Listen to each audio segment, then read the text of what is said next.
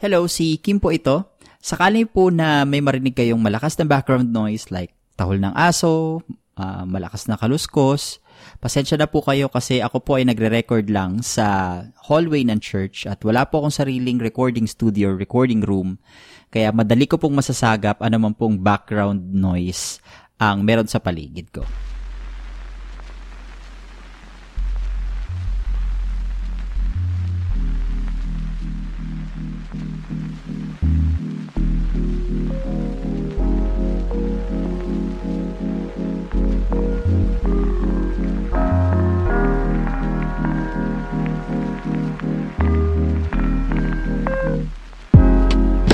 Ang reflection natin ngayon ay yung theme ng exile sa Bible. Ang isang paraan para basahin ang Bible at ma-transform nito, eh, tingnan kung ano-ano yung theme na meaningful dun sa biblical author, tsaka paano nag-develop yung theme na yon sa buong biblical story. Kapag nakakita tayo ng uh, isang theme na pinaulit-ulit ni author, pinapahiwatig nun na yun yung importante kino-communicate ni author sa mga audience niya. Saka, uh, saka pa lang natin na may explore kung ano yung kino-communicate ni author sa pamamagitan ng theme na yon at syempre kung paano yung message na yon e eh magiging relevant sa buhay natin at sa context natin. Ang isa sa mga themes na nagbigay ng makabuluhang hubog at kontribusyon sa istorya ng scripture ay yung theme ng exile. Yung salitang exile, eh, isang word na hindi natin madalas ginagamit sa common language. It's a word that means to, to be expelled or barred from one's home or country. Yung word na exile, eh, nag express ng isang uh, devastating reality of having no home or sense of belonging or security.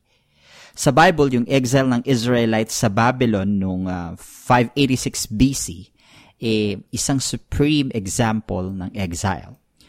Pero yung theme ng exile eh nagsimula na uh, nagsimula na um, earlier pa sa mga first pages ng Bible sa Genesis 3. At uh, naulit 'yon ng uh, maraming beses. Sa maraming mga kwento na 'yon, may experience natin yung tra- uh, tragedy nung nung mga tao being driven uh, driven out of their home. Pero makikita din natin na kinatagpo sila ng Diyos sa kanilang uh, exile state tapos nagbigay si Lord ng hope. So, ito yung ilan sa mga earliest uh, stories of the Bible na kung saan eh, yung mga tao eh, na-exile mula sa kani-kanilang mga tahanan sa garden narrative nung pinili ng humanity na hindi uh, makinig sa Diyos at gawin yung gusto nilang uh, at uh, gawin na lang nila yung gusto nilang gawin. Na exile sila o ika nga eh driven out. At kahit pa ganun eh dinamitan sila ng Lord at nag-promise na may darating sa hinaharap na magre-reverse ng kanilang paghihirap. Yung Hebrew word na ginamit sa story na yon para ma-express yung idea ng exile o uh, yeah, yung idea ng exile eh yung word or yung Hebrew word eh gahash, no?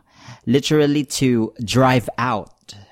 May mga ibang words para sa exile pero dahil ito yung verb na ginamit para sa first exile, i-highlight ko yung ilang mga ibang stories na kung saan yung parehong word ay eh ginamit tapos makita natin kung ano yung connections na uh, yung connections na nagawa.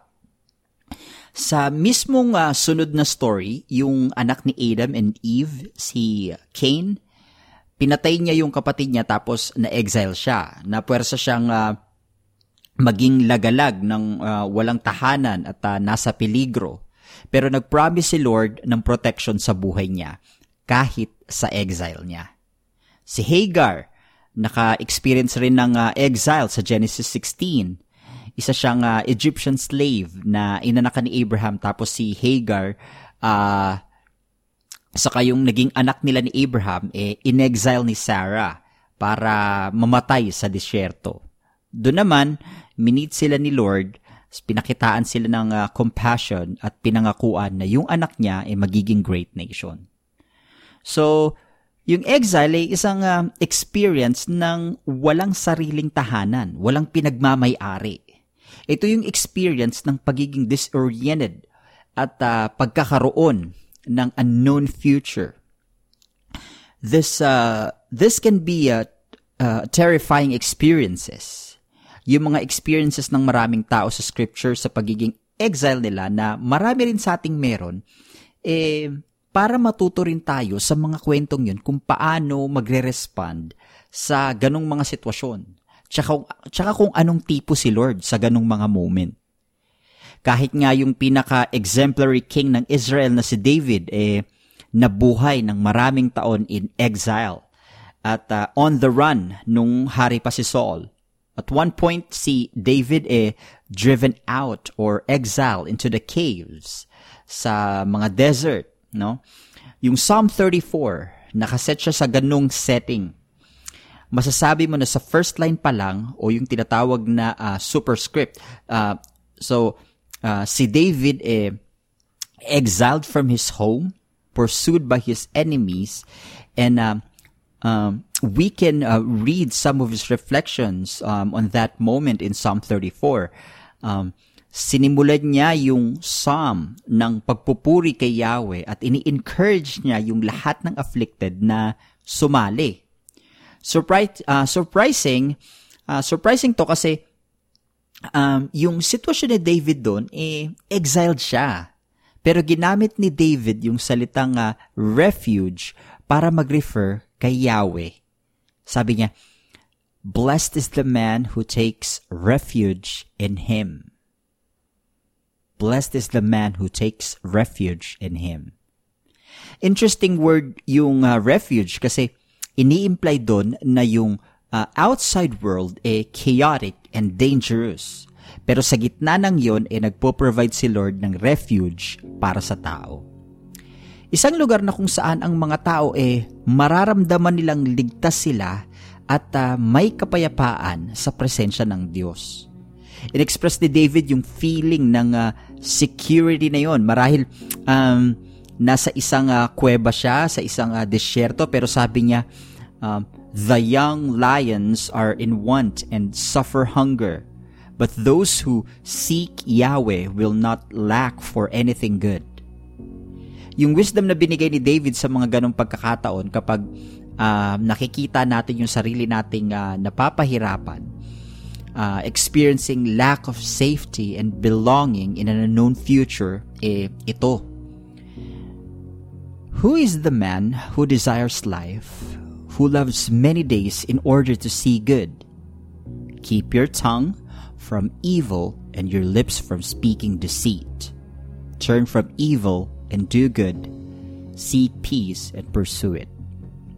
Ito ay isang encouragement na habang nakikita natin yung sarili natin na sumusumpong ng refuge kay Lord sa gitna ng chaos o kaya ng pain, e dinidevote natin yung sarili natin sa paggawa ng mga mabubuting bagay mag-contribute sa ikauunlad ng tao sa kung anong kaya natin at uh, masumpong ang buhay at uh, kakontentuhan sa mga bagay na yan. Malapit sa dulo ng poem, um, sinimulan ni David na isummarize, uh, isummarize kung paano si Lord nagre-relate sa mga pinapahirapan. Sabi, Yahweh is near to those who are heartbroken and saves, uh, saves those who are crushed in spirit. Nung nakita ng mga Israelites yung sarili nila na uh, exiled, uh, exiled sila sa kanilang mga tahanan, bihag ng ibang bayan to uh, Assyria to Babylon, nakita nila na sa uh, nakita nila na nasa sitwasyon sila na kung saan hindi nila alam kung ano yung mangyayari sa kanila. Ang hirap na malaman kung kailan o uh, kung kailan o matata- matatapos pa ba yung exile nila yung yung sense ng unknown, yung not knowing what will happen, of not belonging o yung not feeling at home, eh marami sa atin ang makaka-relate.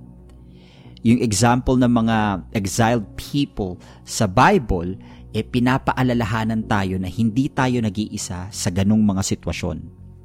At yung meditation, gaya ng uh, Psalm 34, eh nagsasabi ng comfort nire-remind tayo ni uh, nire-remind tayo nito na si Lord ang ating refuge.